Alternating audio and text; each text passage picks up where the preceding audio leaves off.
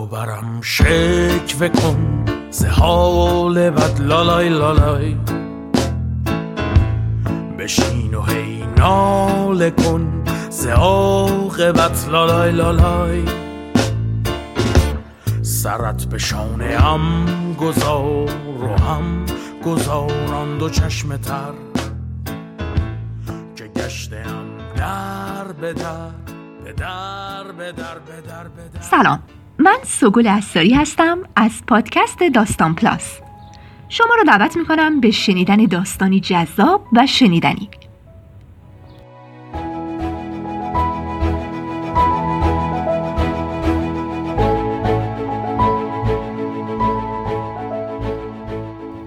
روزی سرشار از خوشی نام داستان کوتاهی است به قلم آیزاک باشویس سینگر، داستان‌نویس لهستانی و برنده جایزه نوبل ادبیات سال 1978. دشمنان، دستمایه‌ها و آخرین شیطان از جمله کتاب‌های مشهور این نویسنده است. این داستانو با خوانش علیرضا دژدار میشنویم. علی رزاقی بهار تهیه کننده این برنامه و مدیر تولید اون آینور فاروقی. امیدواریم در این مجموعه لحظات خوشی رو برای شما رقم بزنیم.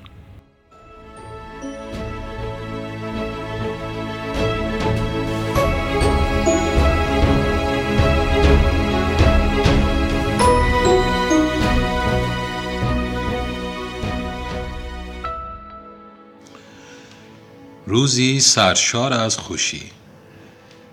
یاد آن زمانهای خوب و خوش بخیر که هر روز خدا یک سکه دو گروشی از بابا یا مامان میگرفتم و همین یک کپک یا سکه دو گروشی در چشم من نشانه همه لذتهای دنیوی بود. آن سوی خیابان دکان قنادی استر بود که ما از آن راحت الخلقوم و آبنبات و بستنی و کارامل و انواع و اقسام کلوچه و نان و شیرینی می خریدیم. چون من از همان دوران بچگی شروع کرده بودم به رونویسی و رونوش برداری و رسم و نقاشی هم ضعیف بود و احتیاجی به خریدن مداد رنگی نداشتم، یک کپک آنطور که بابا و مامان وانمود می‌کردند در نظر من پول چندان قابلی نبود. من خودم گاهی مجبور می‌شدم از یکی از همکلاسی‌هایم در مدرسه علوم دینی که رباخوار بود و روی پولی که قرض می‌داد سود کلانی می‌گرفت پولی قرض کنم و برای هر 4 گروشی در هفته 1 گروش اضافی بسلفم. حالا خودتان تصورش را بکنید وقتی آدم همینطور الله‌بختکی صاحب 1 روبل 100 پنسی بشود چه حالی به او دست می‌دهد. من که از شادی در پوست نمی‌گنجیدم. حالا البته درست یادم نیست چطور این روبل را به جیب زدم، اما به گمانم قضیه تا حدودی از این قرار بود. شخصی یک جفت کفش شبرو اعلی به کفاشش سفارش داده بود. وقتی آمده بود کفش ها را تحویل بگیرد دیده بود که نمیدانم خیلی تنگ و ترش از کار در آمده بود یا خیلی گل و گشاد. حاضر نبود کفش ها را ببرد و کفش هم ناگزیر به قاضی شهر شکایت برده بود و پدر مرا به سراغ کفش دیگری فرستاده بود تا قیمت این جفت کفش را از او بپرسم و ببینم حاضر از کفش را خودش بردارد و به مشتریانش بفروشد یا نه. دست بر قضا آن کفش دیگر مشتری دست به نقدی داشت که از آن کفش ها خوشش آمده بود و حاضر بود پول خوبی بپردازد. همه جزئیات را البته حالا به یاد ندارم، اما یادم است که من مدتی هی این در آن در می زدم و این جفت کفش نونوار را هی به این و آن نشان می دادم تا عاقبت مشتری خرپولی پیدا شد و 1 روبل درسته هم به من انعام داد. معلوم بود که اگر من این روب را به خانه می بردم بابا و مامان آن را می گرفتند و یک جوری نفلش می کردند. چه بسا که پوشاکی چیزی می خریدند که در هر حال باید می خریدند، یا مثلا پول را از من قرض می گرفتند و هرچند هیچگاه هاشا نمی کردند که پول را گرفتند من دیگر دستم به جایی بند نبود. این بود که روبل را خودم برداشتم و تصمیم گرفتم 1 بار هم که شده خودم را غرق لذات دنیایی بکنم، از آن چیزهای خوبی که همیشه خدا دلم برایشان لک میزند سرشار و سیراب شدم. از خیابان کروچمالنا به سرعت زدم به چاک. اینجا همه خلق الله مرا خوب می شناختند. اینجا نمیشد نقش آدم عیاش و دست و دلبازی را بازی کرد، اما در خیابان گنوینا احدی من را نمی شناخت. درشکه آمد و علامت که دادم ایستاد. چه میخوایی پسر؟ مسافرم. مسافر کجا؟ خیابانهای آن طرفی.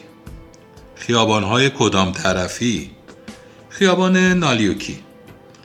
میشود 40 گروش. پول و پله داری؟ روب را نشانش دادم. کرایه را باید جلو بدهی. روب را به درشکه‌چی دادم. خوب نگاهش کرد تا ببیند تقلبی است یا نه. بعد باقیش را پس داد. 4 سکه 40 گروشی. سوار درشکه شدم. درشکه‌چی شلاق کشید و من چنان تکانی خوردم که نزدیک بود کله پا شوم. خانه ها انگار پس پس می رفتن. صندلی زیر پایم روی فنرهایش بالا و پایین می رفت و آبران به پسرکی که بی هیچ بار و بندیلی تک و تنها روی نیمکت نشسته بود خیره شده بودن. درشکه از میان بارکش ها، درشکه های دیگر، گاری ها و واگن های باری پیش می راند. به ناگهان احساس کردم که مثل آدم های بزرگ مهم شدم. خداوندا، چه می شد اگر 1000 سال اینجور سوار درشکه می شدم، شب و روز بی هیچ توقفی تا آخر دنیا. اما درشکه چی آدم دغلبازی از کار در آمد. نصف راه نرفته ایستاد و گفت رسیدیم، یالا پیاده شو. با اعتراض گفتم این که خیابان نالیوکی نیست که. جواب داد می خوای مزه شلاقو بچشی؟ وای اگر من پهلوان سامسون بودم میدانستم چطور با این راهزن از خدا بی خبر، این دهاتی الدنگ بی ادب رفتار کنم. خورد و خمیرش میکردم، چنان میکوبیدم توی مغزش که حدس کند. اما چه کنم که پسرک نحیفی بیش نبودم و او شلاقش را در هوا میچرخاند. خجلت زده و دمق پیاده شدم. اما وقتی آدم 4 تا سکه 40 گروشی در جیبش باشد دیگر چه غم و غصه ای دارد. چشمم به یک دکان شیرینی فروشی افتاد و یک راست داخل شدم. از هر نوع شیرینی مقداری خریدم. اول مزهشان را میچشیدم و انتخابشان میکردم و بعد میخریدمشان. مشتریای دیگر با تکبر نگاهم میکردم. گمان کنم مظنون شده بودن نکند پولی دزدیده باشم. دختری با صدای بلند گفت نگاهش کنید، این مولای فسقلی را نگاهش کنید. پسرک خطاب به من گفت آهای نینی کوچولو، الهی هر چی درد و بلاست بخوره تو سر بچه بابات. با جیب‌های پر از شیرینی از دکان بیرون آمدم. بعد به پارک کراسینسکی رسیدم.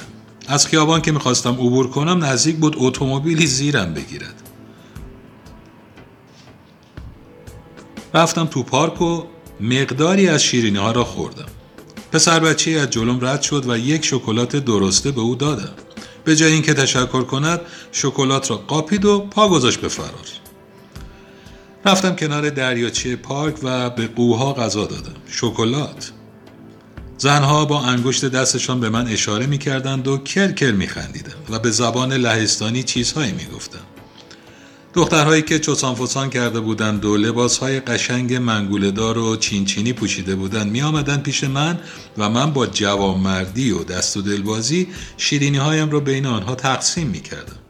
در آن لحظه احساس می‌کردم دارم مثل عیان‌زاده‌های ثروتمند انعام بخشش می‌کنم. مدتی که گذشت دیگر از شیرینی ها چیزی باقی نماند، اما از پول ها هنوز مقداری مانده بود. تصمیم گرفتم درشکه دیگری سوار شدم. وقتی توی درشکه دوم نشستم درشکه چی پرسید که مقصدم کجاست. دلم میخواست بگویم خیابان کروچمالنا، اما انگار کسی درون من شکمچرانی نامرئی پاسخ داد خیابان مارشال کاروسکا. پلاک چند؟ شماره پلاکی من درآوردی تحویلش دادم. این درشکه چی آدم شریفی بود و یک راست مرا با آن نشانی برد و کرایه‌اش را هم پیشاپیش خواست. در میان این راه درشکه چی دیگری کنار درشکه ما پیش میتاخت. تو این درشکه خانومی نشسته بود که کلاه بزرگی با یک پر شترمرغ به سر گذاشته بود. درشکه‌چی ما شروع کرد با آن درشکه‌چی دیگر حرف زدن و درد و دل کردن. هر دو به زبان ایدیش حرف می‌زدند و آن خانم از این بابت سخت دلخور بود. از یک چیز دیگر هم انگار دلخورتر بود و آن مسافر کوچولویی بود که کلاهی از مخمل سیاه سر کرده بود و کاکلی حنایی رنگ از زیر آن بیرون زده بود. نگاه‌های غضبناکی به من می‌انداخت.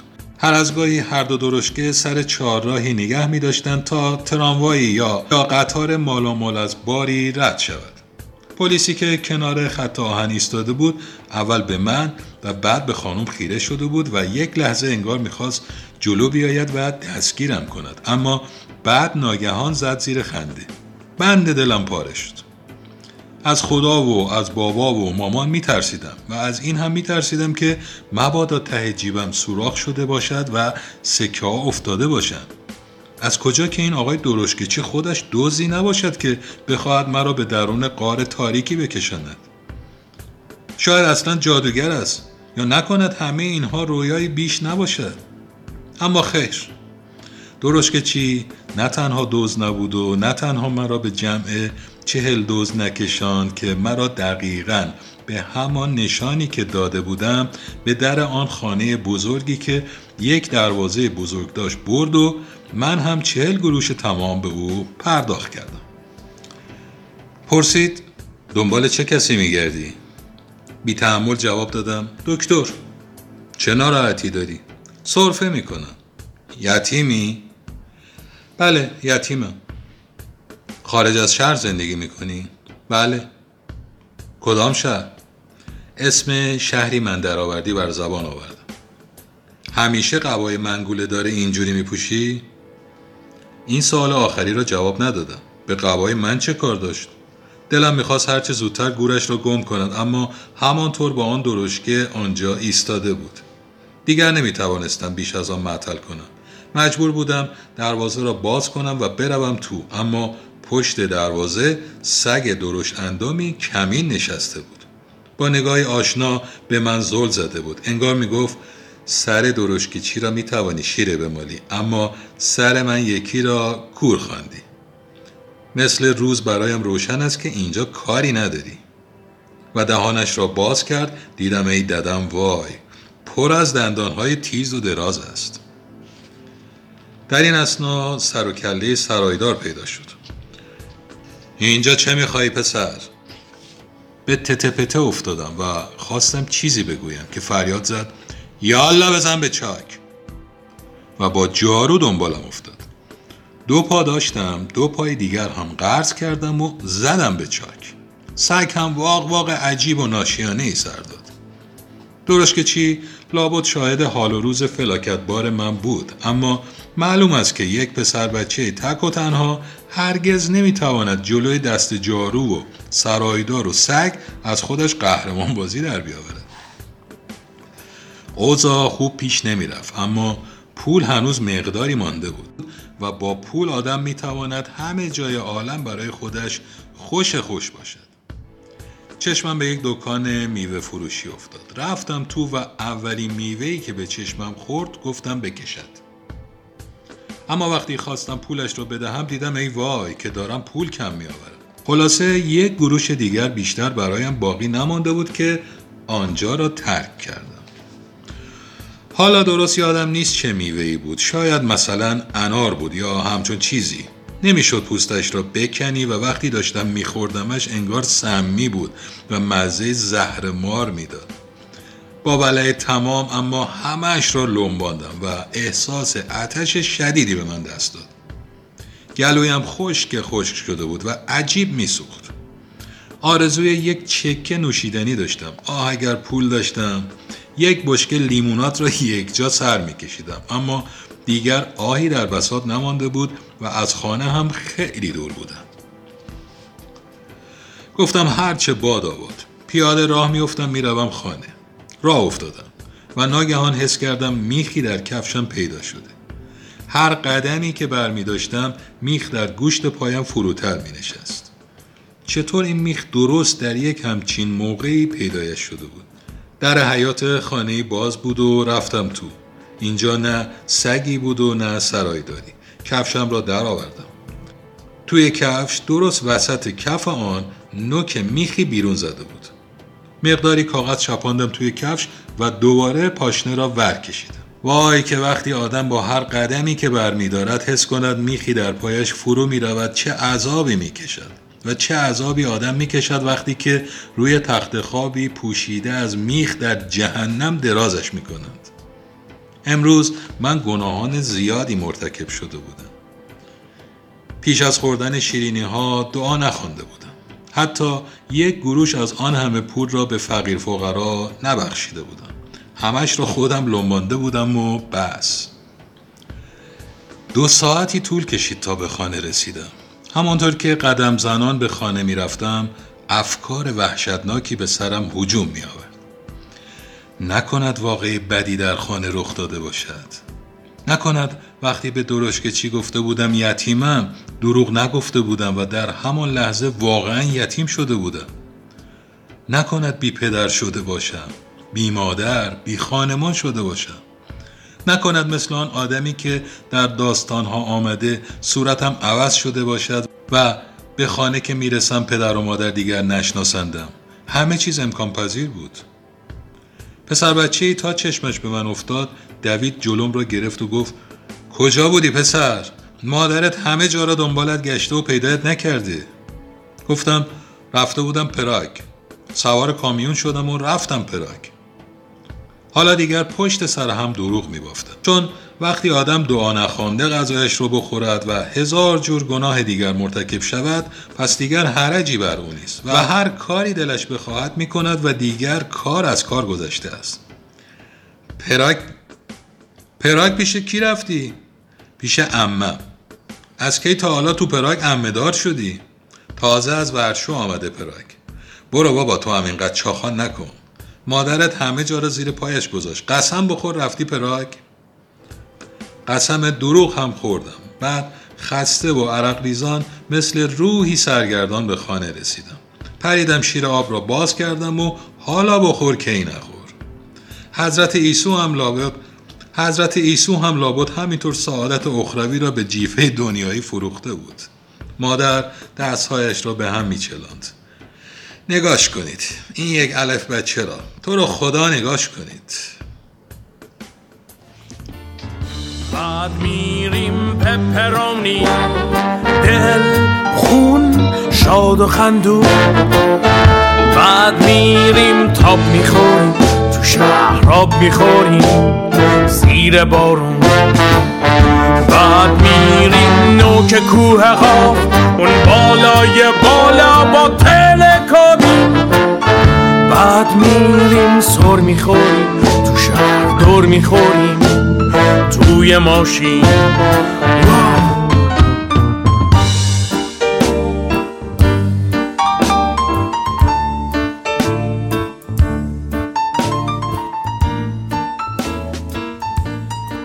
تشکر از گروه مجلات همشهری. شما میتونید ما رو در تمامی اپلیکیشن های پادکست و همچنین شنوتو، ناملیک و کانال تلگرامی داستان پلاس بشنوید. ممنون که با داستان پلاس همراه بودید. برای اسپانسری این برنامه با شماره 0903 63 50 502 در ارتباط باشید. شنبه و سه‌شنبه هر هفته داستان پلاس رو بشنوید.